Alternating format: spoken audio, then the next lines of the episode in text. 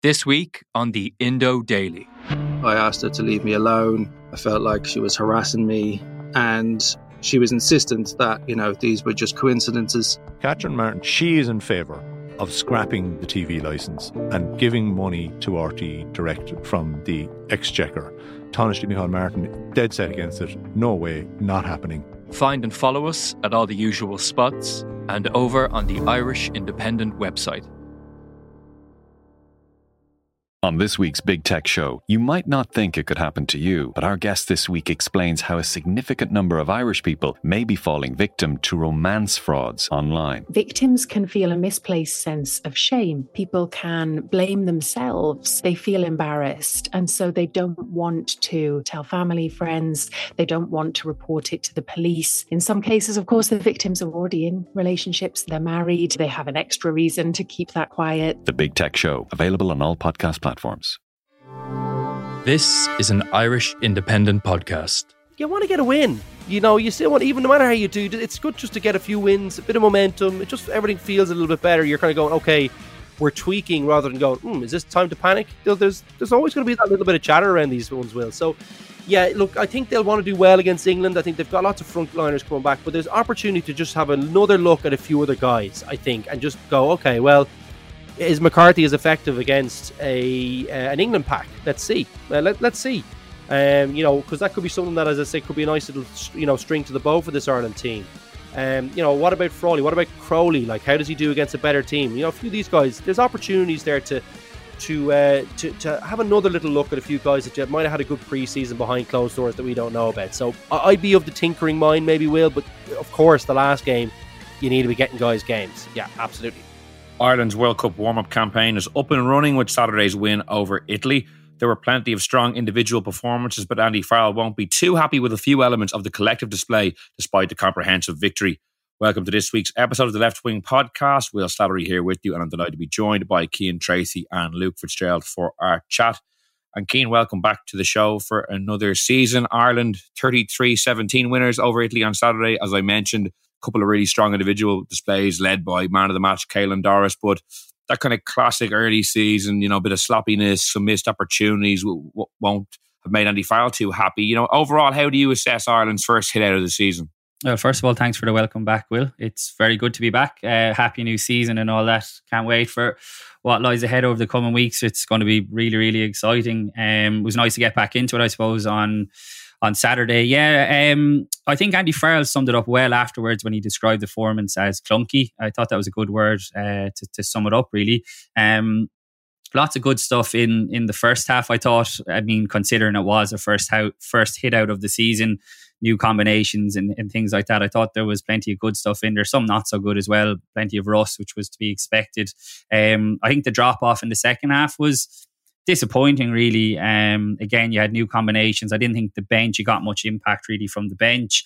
Um, so I think, like, if, if Ireland had come into this game, Will, and hammered Italy out the gate, like, would Andy Farrell really have taken much away from it? I think he'll actually be happy for the the problems that Italy did cause um, Ireland in the second half. Now, we won't be overly happy with a couple of um, individual and collective errors that allowed Italy in for the tries, but at least allows them plenty of food for thought, stuff to get stuck into. They're over in Portugal.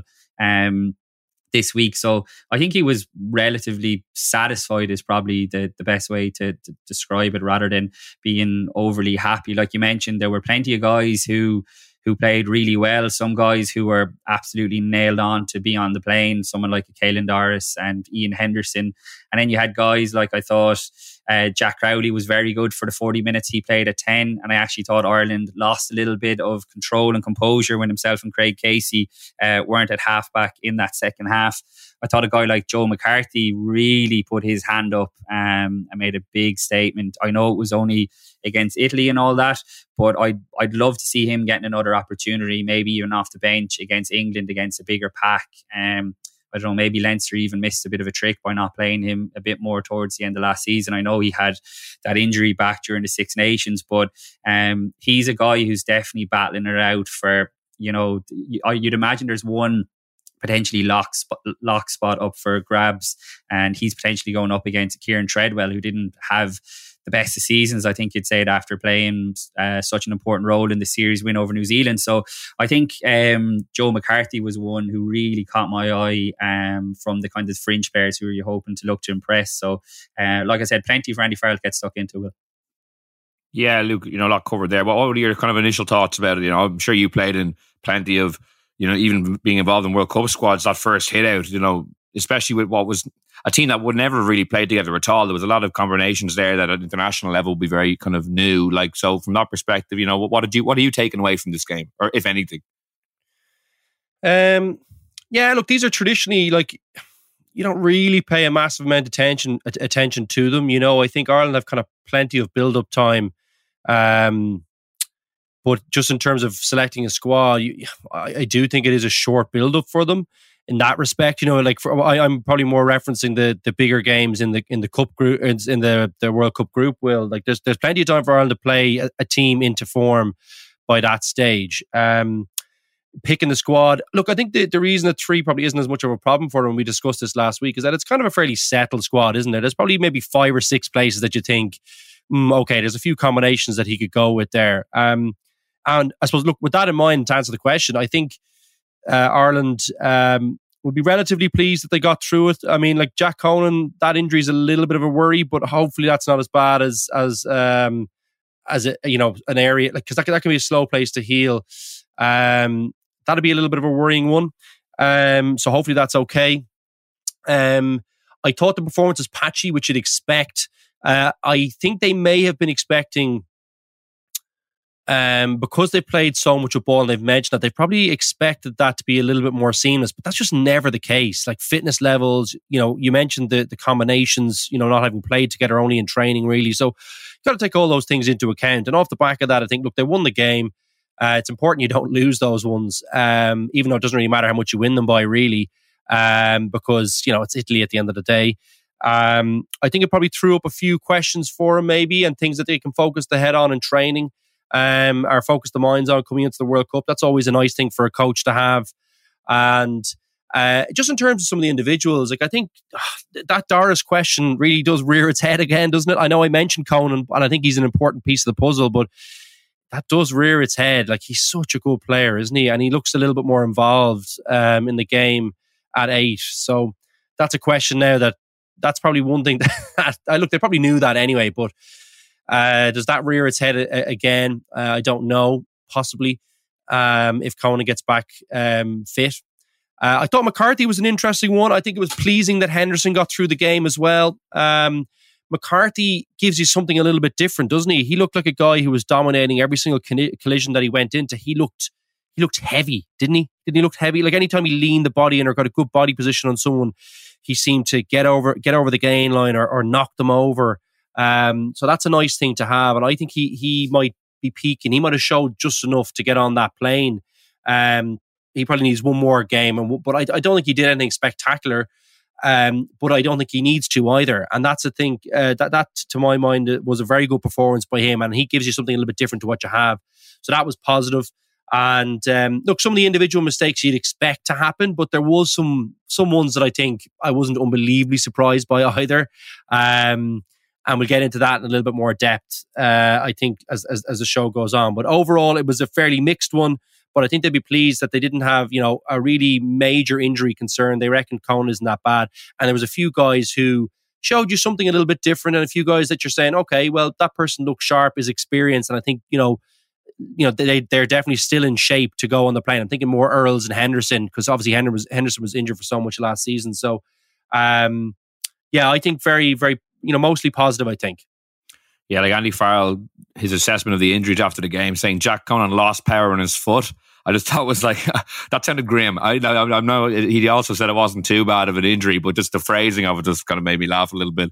And the Joe McCarthy point, Luke, I agree with you. I at his age, I suppose he's only turned 22 there recently. Like he's still really growing as a, as a rugby player. I thought he did look a lot heavier. I thought he looked, you know, significantly bulkier than the last time I'd even seen him. So he probably had a good preseason. And as you said, you know, he's probably one of the few players on the fringes who has a, has a live chance now, maybe of forcing into what it, what is a quite a settled squad. It, you know what, Will? It, it's a really important period in a rugby player's life. I remember my dad saying it to me, uh, who obviously played international rugby too, and he was kind of saying that that period between kind of 20 to maybe 24, 25 are really, really important training years because you kind of grow into your body at that stage. Seems like an obvious thing to say.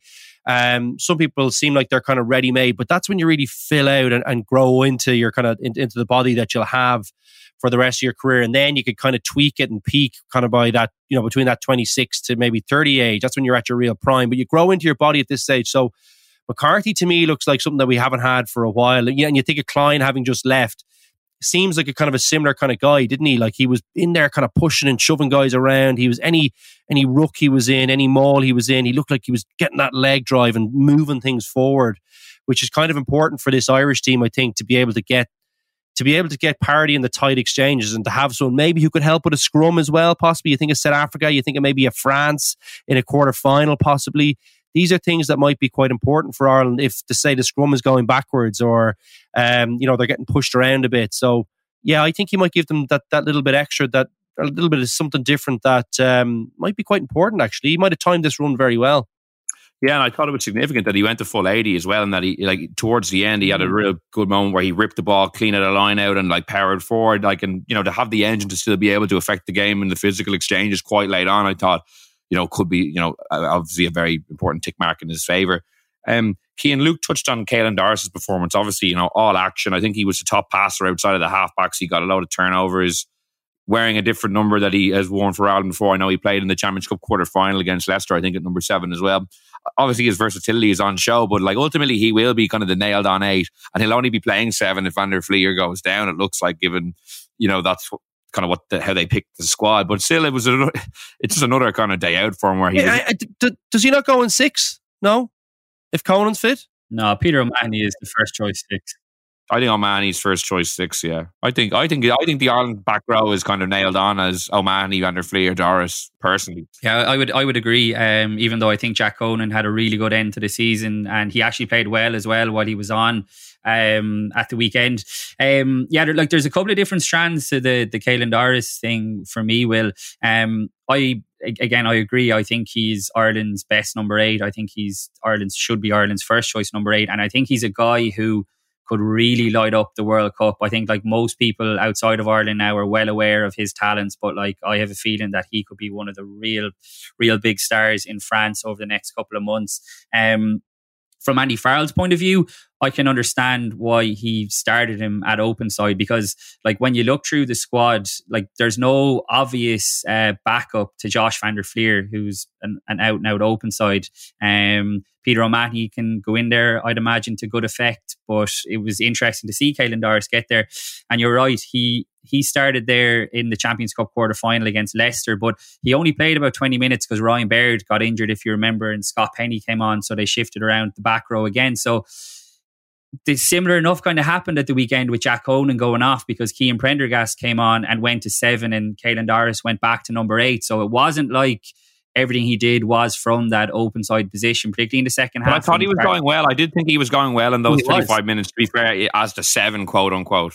Yeah, no, he absolutely was. He was an, a total nuisance. Like he's an unbelievable jackler for such a big guy, but he made a total nuisance of himself around the breakdown. He's such a smart rugby player as well, and he he's a guy who really knows the laws. He really pushes the limits. Now it doesn't always work in his favor. I think he gave away a penalty at one stage as well, but he really knows when to go after the, the ball at the breakdown, and that is so important. So, like, it's really good to have another string to his bow.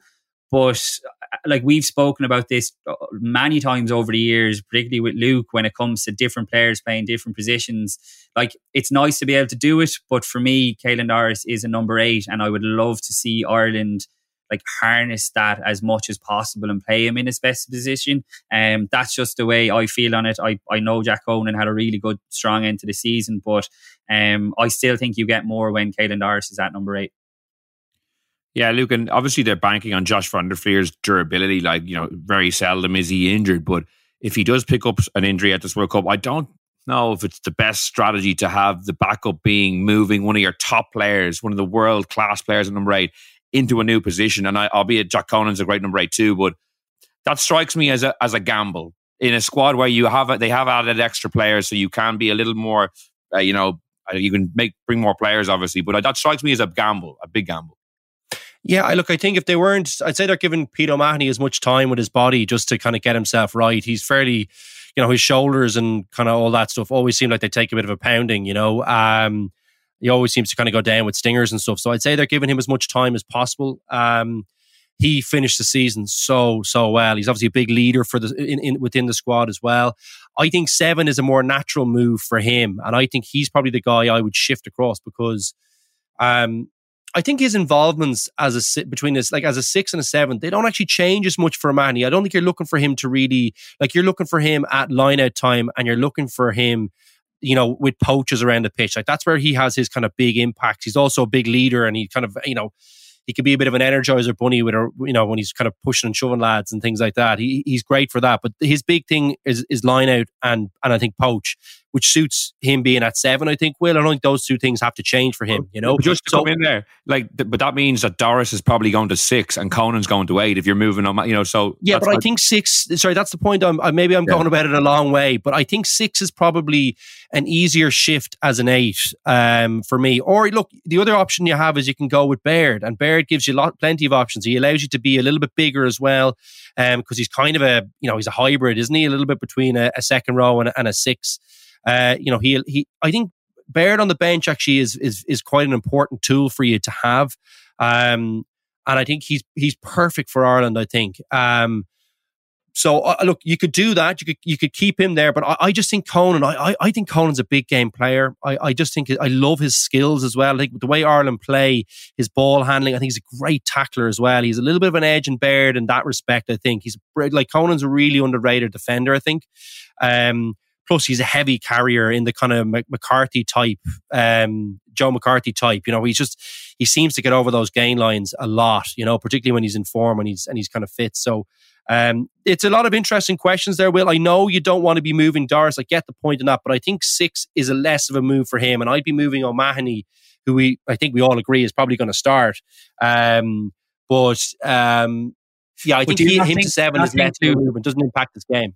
Sorry? Do you not think when Doris goes to six that he just doesn't have as many involvements? And even when he played seven for the 35 minutes or what it was, I actually thought he was involved in the game a lot more than he has often been when he goes to six. Because, like, I remember I did a piece on this last season and Leo Cullen was absolutely brilliant. He gave me loads of his time in terms of explaining the difference between the roles of a six and an eight. Like an eight will often find himself out wide on the tram lines, uh, making plenty of line bus, which is why you know, Caelan Doris, where Caelan Doris has been so effective, where the six tends to be in closer to the ruck. So I don't know. I felt like when he went to seven the other day, we saw him a little bit more than we tend to do at six. I just, I think at six, Ireland lose something uh, when Caelan Doris goes there. That's just what I think, anyway. Yeah, no, it's, it's it's an interesting point, isn't it? Yeah, I mean, I think um, you know, I'd love to have had that conversation with Leo myself. Uh, you know, I think we always had guys um, like Sean O'Brien and Rocky Elsom. Like in in my just, I can only speak to guys maybe that I've probably experienced, you know, played a little bit with. Uh, Quinlan, um, you know, these kind of fellas, they always seem to have a little bit more. They seem to have lots of involvements outside of the game, and particularly from an attacking perspective. Uh, maybe that role has changed a little bit within maybe Leinster. I don't know. Uh, but I was always felt that there's still enough opportunities for him to showcase his talent. And we're, we are talking about a situation where there's an injury. So Ireland are going not going to be with their first choice. I, I get we're talking about one player and, and, and its impact on him. But we are saying that yeah, there's a problem. How are we gonna how are we best gonna fix that? And who are the best guys to come in? And I still think it's it's a reduced role for him at six, but he still has enough scope there to, to impact the game. I do love his little bit of stuff on the ground as well. Like he's so good there. Like you, I really agree with you on that one. I, I, I'm so impressed with how aggressive he is. He just seems to have great ability just to pick the ball straight off the bat, doesn't he? Like there's no messing with bodies or anything like that. He just seems to be able to get into the right place, the right time. Real skill. Um, but yeah, that's my view. Now, I think six is the is the more natural move for him. I think he's also played a lot of rugby there as well, which does impact my decision making. Um, when when I'm saying that, um, but there are plenty of, of, of permutations that he can work with there. And, and I do agree, we do want to get the best out of them. But if someone's going down, it's not going to be the same as, as it was before. We're still, you know, you're still picking from the worst, from the, from a worse pot, if you like. I suppose the, the kind of issue that it comes down to is that at the moment, Ireland don't have a seven of sufficient quality that if Josh van der Flier does go down, that they can put in a seven directly in there and maintain their first choice back row otherwise. I know people thought John Hodnett should be in the squad, but even if he was picking the squad, he would have been an international novice. I doubt he would. He wouldn't starting it. I wouldn't have thought in this situation anyway. So this is an interesting area of the team that after Josh van der Flier, there isn't any real obvious uh, candidates to go in. But as you said, it will be in the case of an injury. Josh van der Flier has proved to be very durable. Uh, they've been unlucky. With, they've been unlucky with injuries. Will as well in that position. Will Connors, like, Will Connors and Dan Leavy, like this World Cup was made for Dan Leavy, like in another world. And Will Connors has, has, had such a tough time. Like he's almost become a bit of the forgotten man. Even with Leinster last season, like he just couldn't quite get back into the first choice 23. But when he's been fit, Andy Farrell has generally tended to pick him. Like he, he gave him his debut, didn't he, back um, a couple of years ago during the behind closed doors games. And, you know, it's not beyond the realms of possibility that a guy outside the initial 42 man training squad is going to end up in France at some stage. So um, I was a bit surprised that Ireland didn't have um, a backup seven in the squad because the conversation we've just had a bit of square pegs and round holes.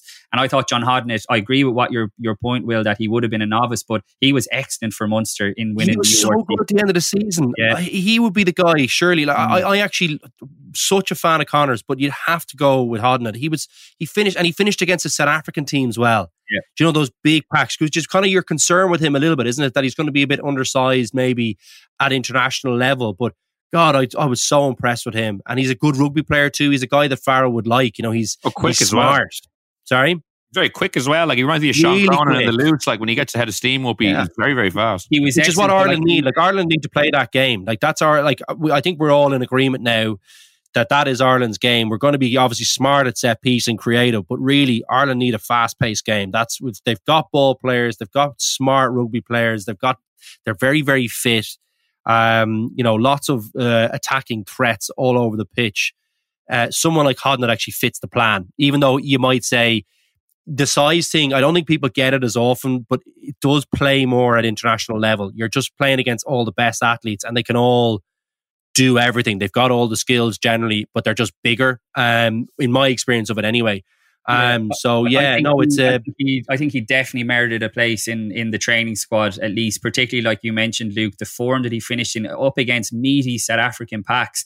And like I'm going off the top of my head here, but I think was it back during the Six Nations that even Scott Penny was ahead of him in the wider training squad um, as well. And for me, like like if you're picking on form, a guy like John Hodnett was worth the shot. So look, obviously the Ireland coaches know better. They're they're seeing things much more than, than his, we his big problem, I think, Cian, I, I do think his big problem was going to be that it was league versus cup.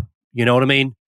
It, I, I think that's a big problem for for some of those Munster players. Um, you know, I know the daily thing, like you know, Nash got in ahead of him probably, but uh, that probably does play a little bit in it. You know, you think of where, like, how is Stockdale in there? Like, on what basis? Um, bar, you know, uh, you know, historical performances. He's been injured a lot. You know, Ulster haven't been that good. He, I thought, is actually his his. I, I didn't even think he was the best winger in Ulster last year. You know, um, so you know, there's a few decisions that probably I think league is just seen as two steps away from international versus I think Heineken Cup, which is maybe I know Penny doesn't play that either, but he did have a few appearances in that. That does play a part. I, I would feel. I know that might seem harsh, but um, maybe that was in the thinking, and, and I do assume as well that I think they feel that either Doris or or Peter O'Mahony would be good fits in that seven role if they're stuck. And Van der Flier has been pretty durable for a while now, you know. So yeah, just a thought on that one. It's an interesting conversation though, I think, the Hodnett thing, because he was so good at the end of the season. So we wait and see if he can kick on now that Ulster have kind of good or Munster have had a good seeding in the cup and everything. I wonder will that play into maybe some international selections next year? Yeah, Cian. One other performance I'd like to chat to you about about Jack Crowley. Obviously, got the, the ten jersey for the first warm up game. Ross Byrne probably going to start against England, but that obviously remains to be seen in, in two weeks' time. How, how do you feel he went? Because obviously that that replacement number twenty two jersey is very much a live issue, given how Crowley finished the season. So, what, how would you assess his performance? I thought he did well. Uh, like I said at the start, it wasn't perfect by any means, but the performance as a whole wasn't perfect by the team. But I think what he does well is he slots well into a system, but also is able to bring his personality to it, which is so, so important. Like he offers so many threats, whether it's kicking, whether it's running, whether it's passing. And we saw several examples of that throughout the game. I think he was helped um, a lot by the fact that he played alongside Craig Casey, who I thought probably had one of, if not his best performance. I know he only last was it completely agree. I thought yeah. he was brilliant. He was excellent, and I think he's kind of I don't think there was much doubt, but I think he's nailed his um, seed on the plane to France as well. So I thought they dovetailed really well together. Will um, obviously he only played forty minutes at ten, and then he for the second half he went to fifteen with Ciarán Frawley coming on for Jimmy O'Brien for his debut. Which there's a couple of different ways you could look at that. I actually looked at that as a positive from Jack Crowley's point of view. I think Andy Farrell and the coaches would have been pleased with what they saw for 40 minutes. Clearly, they've been really eager to get Ciarán Frawley his debut. It would have happened last November if he hadn't been injured. And they clearly want to see Frawley at 10 because Frawley could have easily just as easily come on and played 15. But I think the, the Ireland coaches are probably really satisfied with what they're seeing from Jack Crowley at 10 over the last while in training as well and putting him to 15 is an, like he's he's played there I think a couple of times for Munster and obviously he's played 12 so it's another string to his bow. And I actually looked at it as much more of a positive from Crowley's point of view that he went back to full back. So yeah like I, I, mentioned this earlier as well I thought Ireland lacked a little bit of control um, when Blade and Frawley came on. I don't know was that just because they weren't quite familiar with each other? The pack were weren't quite as on top as well so that really reflected well I thought on Munster's halfbacks Craig Casey and Jack Crowley as well. So um, we love the the old age um, debate about the 10 and I think you're right Will. It be a shock injury permitting if Ross Byrne doesn't start against England.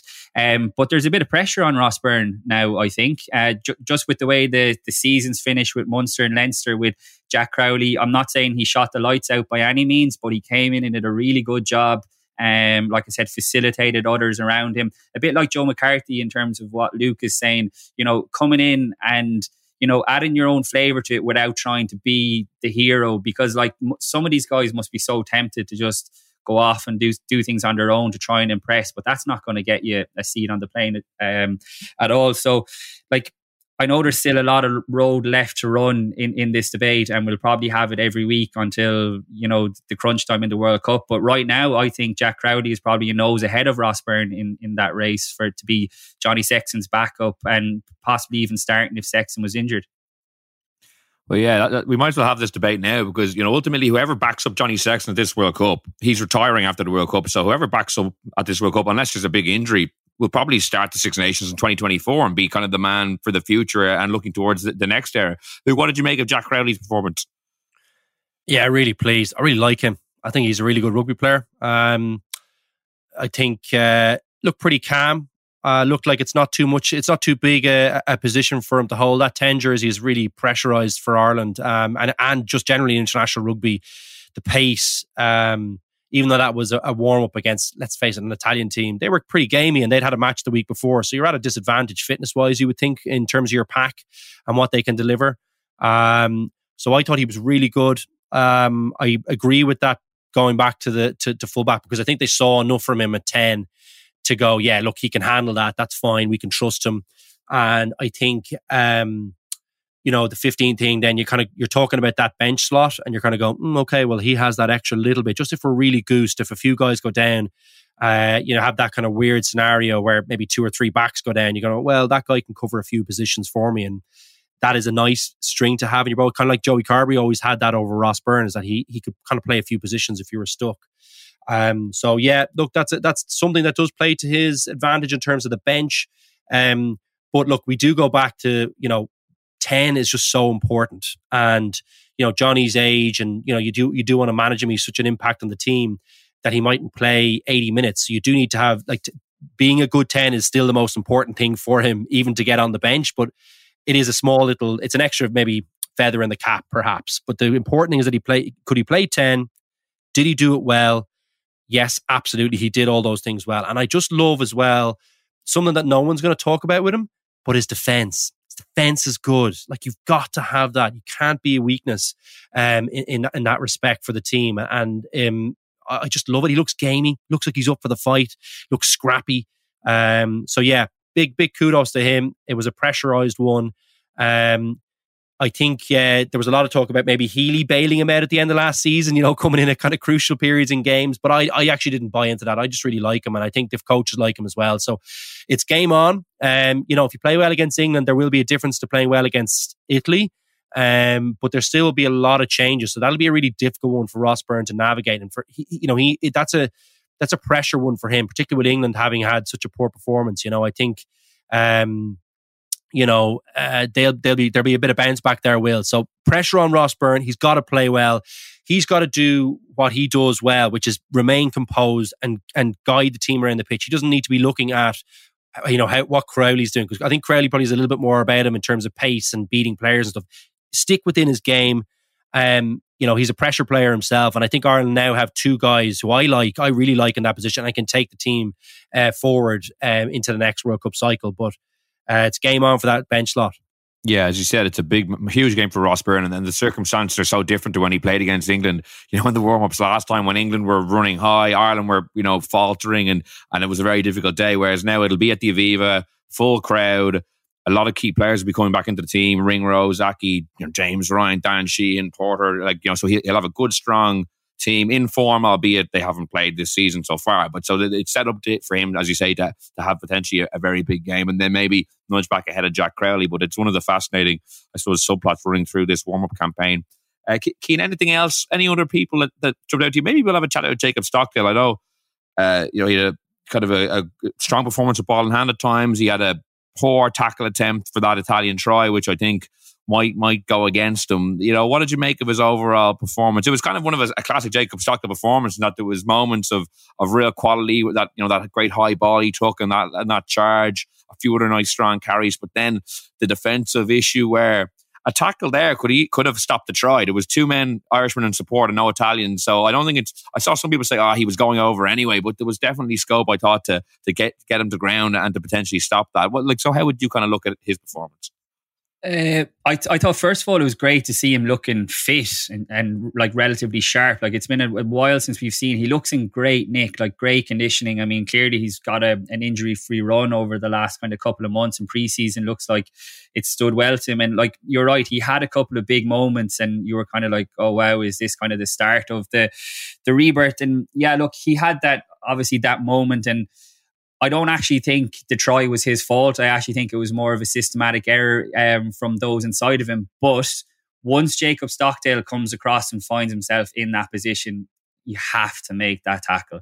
Um, regardless of what's gone on inside you, he got there. He showed great pace to fold around. Um, but then when he gets there, he just goes too high. Like, and that is his Achilles heel.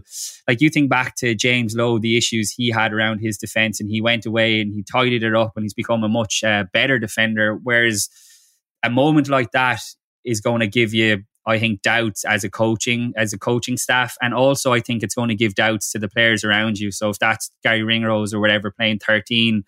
I think that just creates an element of doubt if you know that your winger outside you isn't going to stick a tackle like that. And it might sound harsh, but this is the reality of the situation that Jacob Stockdale finds himself in. Um, and for all the good things that he did, Will, I just that is not going to reflect well at all, particularly in the review whenever they did it when they went over to Portugal. I'd imagine like he won't need anyone to tell him that he makes needs to make that tackle, but when it comes down to it, it's going to be a relatively tight call, you'd imagine. It could be a shootout between him and Keith Earls, who you'd have to say missed a poor tackle when he went into 13 for the other Italian try as well. So that wasn't great either. But um, for a guy who, look, we all know what he did in 2018, and like everyone wants to see him back to his best, and that player is still in there somewhere but you just can't afford to make mistakes like that in a warm up game. He needed as close to a 9, 10 out of 10 game as possible.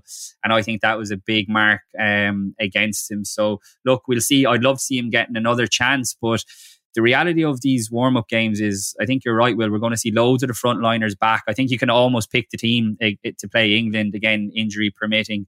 Um, but there's no guarantee, and Andy Farrell said this, there's no guarantee that the guys who featured at, at the weekend, and Jacob Stockdale might fit into this bracket, there's no guarantee that they're going to play again um, over the next two games. So I think that's the mentality that Andy Farrell has fostered within the squad.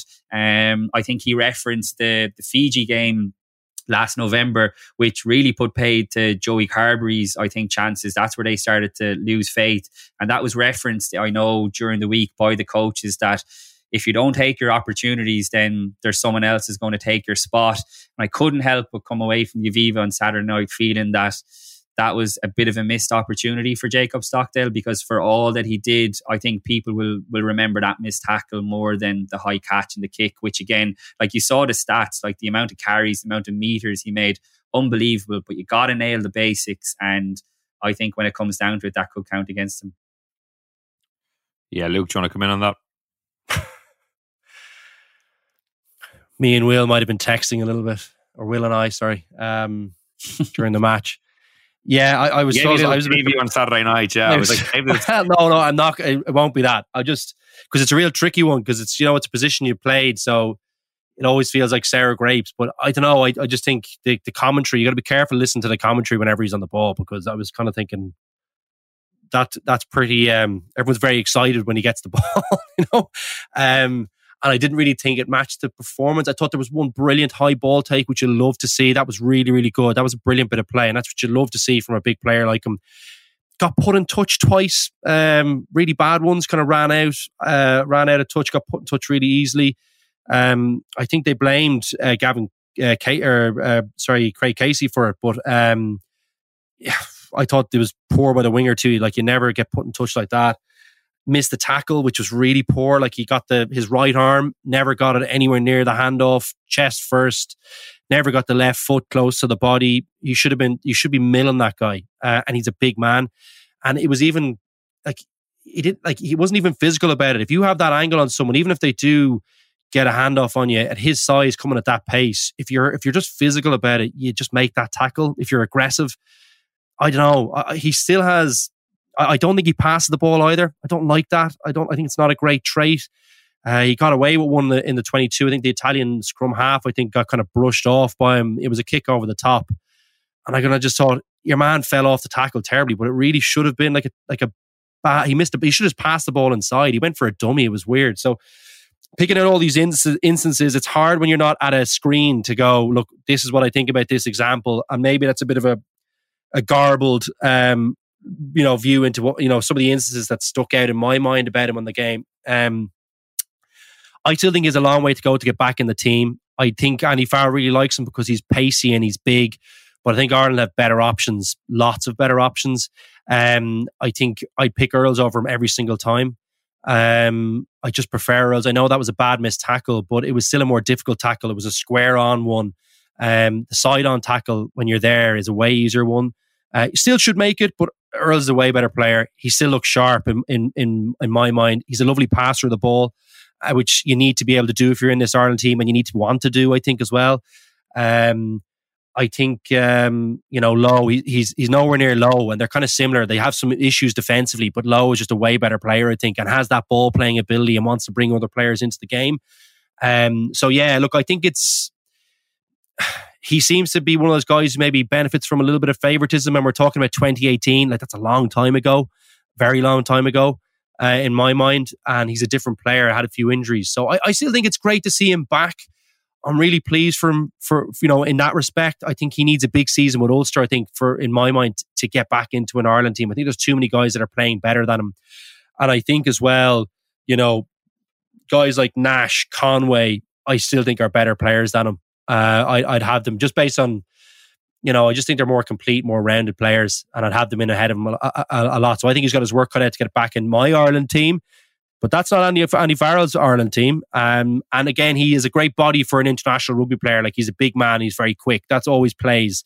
Um, you know, so uh, yeah, that that's my take on it. I know it sounds really harsh, but I suppose I'm looking really harshly at the at the kind of back three players all the time. Anyway, I, you know, you're kind of focused on a position that you've played, you're looking at them, and maybe maybe I just see all those things that I was talking about for years, kind of going. I think he needs to work on this. I think he's getting this is kind of getting papered over, and he's not getting exposure. But I think there's a problem, and I got lots of stick for for a long time. But I think it's kind of rearing its head still in his game, and um, yeah, I, I, just he just doesn't fit my eye uh, a little bit. Will even though I can recognize some of the great parts of his game, like the high ball, etc. There are some really nice parts, and as, as I said, he's a big man, uh, very quick, which is always great to have in your in your in your in your arsenal. But um, yeah, a long way back into this Ireland team for me. I was surprised he was named on the squad ahead of Shane Daly, to be honest with you. Yeah, but as you said, as Cian mentioned about Will Connors earlier, when he's been fit and able, Andy Farrell has generally picked him. Even in the Six Nations squad, he was involved. He didn't get to play ultimately, but he was in the squad ahead of, as you mentioned, a whole host of other back three players who probably felt that their form uh, merited I- inclusion. You know, it's he's a fascinating case, and you could probably fill it almost a full podcast when you're dissecting him and discussing his last couple of years. But, but Cian, in terms of Ireland's squad generally, obviously the team or the squad isn't being finalised until after the Samoa game. Like, do you think is, is it kind of wasting a bit of time having the the kind of the, the larger squad when there's only three warm up games? Then you have to hit the ground running, running in a World Cup. Would Ireland be better served? Do you think having trimmed the squad earlier and just focusing on getting game time into key players so they can actually hit the ground running rather than you know maybe trying to experiment and see you know who amongst the fringes merits inclusion. I know we said Joe McCarthy had a really good game. Perhaps he wouldn't have been able to be in the squad had he cut it earlier. But what are your thoughts on that? I can see where you're coming from, Will, but I would be more inclined to go with the Ireland approach rather than England and whoever else naming their squads over the last couple of days. Um, look, we we touch on this, like, and you even see it with Scotland and Zander Fagerson. I mean, his hearing is going to be today. Like, he could be looking at a ban. There's going to be suspensions. There's going to be injuries. Like, the, the idea that there won't be people from outside of the 33 man squad that's going to be picked on August 28 is fanciful, really. So I think it's really important that the guys in, in camp at the moment do get game time. I understand what you mean, Will, um, but I think there's enough minutes in three games to, to go around for, for everyone to get a, a good feel for it. Um, because, like, let, us say someone like uh, Tom Stewart, let's say him for example, who actually thought did well enough off the bench um, for his debut last weekend.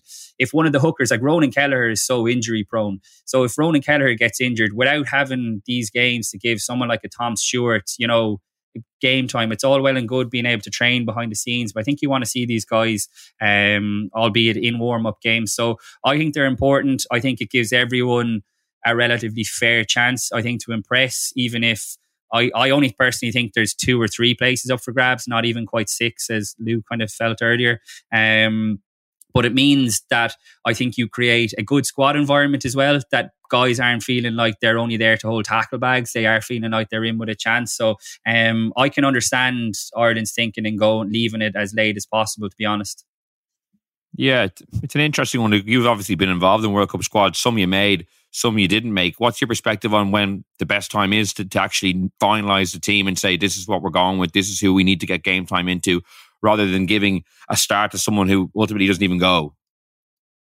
Yeah, it's tricky, isn't it? The three games really does rear its head here, doesn't it? Uh, Ireland apparently had tr- a lot of trouble, you know, getting fixtures. So, um, yeah, I'm really torn on that one, Will. I think, you know, it's a pretty settled team as it is. Um, you know, and they're in a better position. I can see why England are doing it just because there's been so many chopping and changing, people in in in camp, people out of camp, all this kind of stuff. That's a different camp environment to the one Ireland is in, very settled, and probably is some value in giving people a little bit of certainty early that they're going on the plane but maybe he feels like he wants to have a few guys who are a little bit hungry as well, and he wants to reward maybe people who, as as Cian said, might be coming out in a plane in the middle of the competition, um, and he wants them to know the game plan, but also wants to reward people who train very well, uh, who might be outside of the reckoning. So there's a little bit of that going on as well. Um, he probably feels like he might have enough games maybe to play guys into form or play the team into form at the World Cup at the, you know those first few pool matches will. Um, that might play into his thinking about giving guys a few more opportunities or a few more minutes in you know against England. You know the Portugal one I just don't know what I don't know what you get out of it um, Johnny Sexton minutes. That's probably yeah. Johnny, sorry, that's it, isn't it? It's basically like thirty guys or, or whatever. Probably the guts of forty people coming together to get this guy like fifty it's minutes of game time. Worth it, in my opinion. it is worth it. It probably is.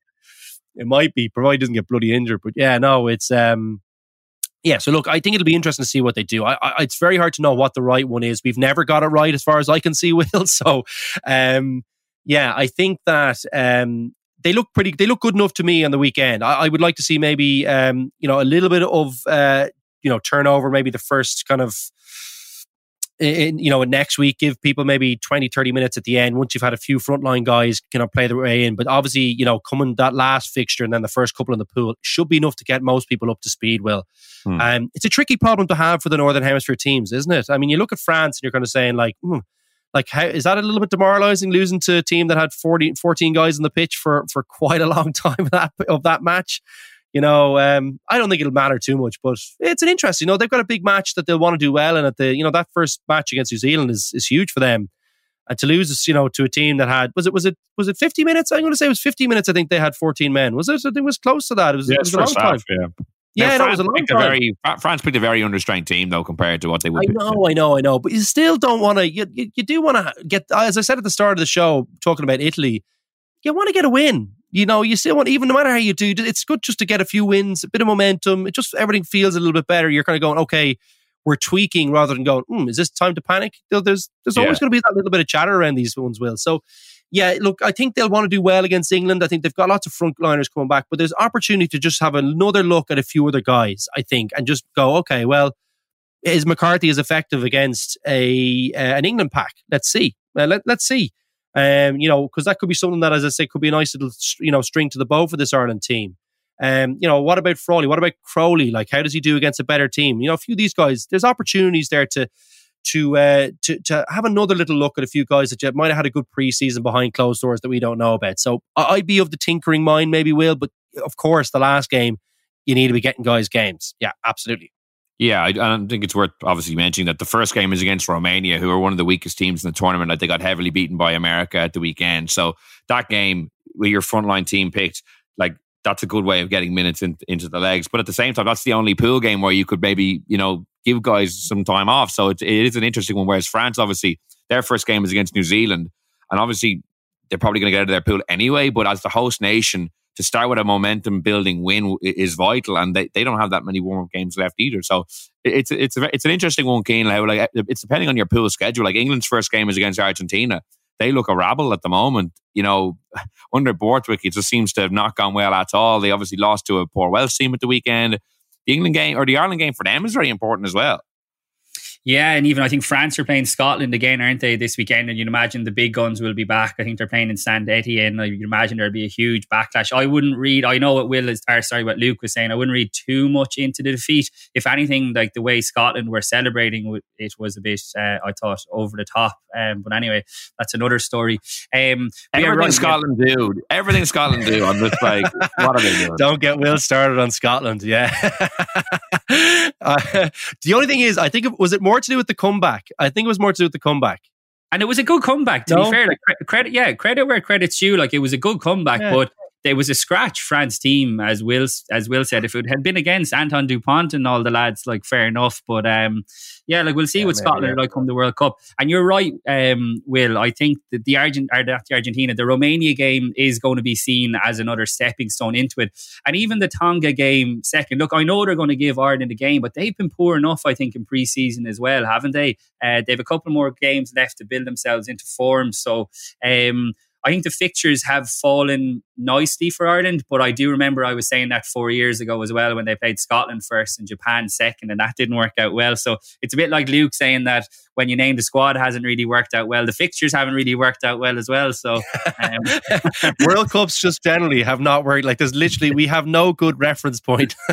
sadly, sadly. Yeah. But yeah, no, it's an interest. It, look, there's there's loads of what what's been. It's it's really compelling, isn't it? I think just this whole little period and kind of figuring out what trying to get in the coach's mind and trying to get in the team's mindset for how they're going to hit the ground running. And I think that's going to be the big thing for them. I, I have a feeling that they can't rest anyone, and I don't think they will rest anyone against Romania. Will even though I get the point you might save a little bit in the legs towards the end of the competition and, and you are looking to go and win this thing. But I just feel like they they can't take that that was a bit of a warning sign for me. Scotland have enough in the bag to hurt you. And they showed that in the Six Nations, just couldn't finish us off. Um, you know, a very gutsy performance by us, uh, by particularly a few individuals, but they can hurt us. And as well, with the laws of the game and how fractional they are, that wasn't a really fractional one with, with Zander Frakes, and of course, it, you know, he, he could be in a bit of trouble for that one. Um, but you could have an incident like that where you get a red card and all of a sudden you're going, oh God, like you know, from an incident that you don't think is that serious, uh, or you didn't mean to hurt anyone, um, you know, something that might you might deem might be kind of outside of your control. Um, this thing could have a very different complexion. So I think he's going to go full bore every single game, and I don't think he's going to rest anyone. I think he's got to he's got to just rely on his, his strength and conditioning guys to have got it right over the summer and that he's able to, if they've had a really tough quarter final match, that they can go, right, we don't need to be on our feet for three days here. We, we have enough in the bank.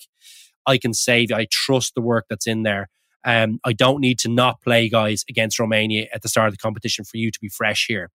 Do you know? Is is that is that? Do you think that's that's is that resonating at all? That kind of if yeah, we're, well, putting ourselves in his I, shoes. Yeah, I don't. I don't think you can go into your first World Cup game and play like a second string team with the idea of maybe in the quarterfinals having extra legs. Like re- realistically, I just don't think that's that. That would be very kind of looking ahead, and I don't think this team does yeah. that. I don't think Andy Farrell picks a squad like that either. Like just just looking at no. the teams he generally rolls out his strongest teams for the majority of his matches. I say he probably rotates less than most other international coaches.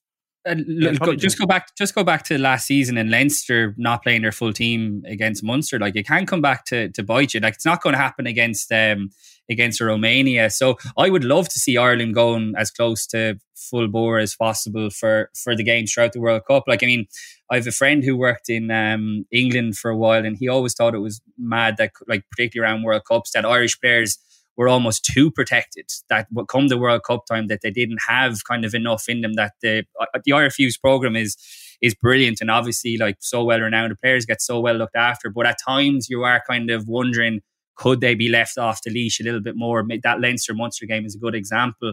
Um, because obviously it didn't it didn't work out to plan with Leinster not beating La Rochelle in the final. So maybe there's lessons there for the Ireland coaches to learn to learn from as well. Mm, yeah, it's going to be an intriguing few weeks to see what kind of teams he does pick for the remaining warm up games. But for now, I'd like to thank Cian and Luke for joining me on this week's episode of The Left Wing. We will be back next week to look ahead to the England game at the Aviva Stadium. And in the meantime, you can subscribe to us on Spotify, Apple Podcasts, or listen on independent.ie. So until next time, thanks for listening and goodbye. This is an Irish Independent podcast.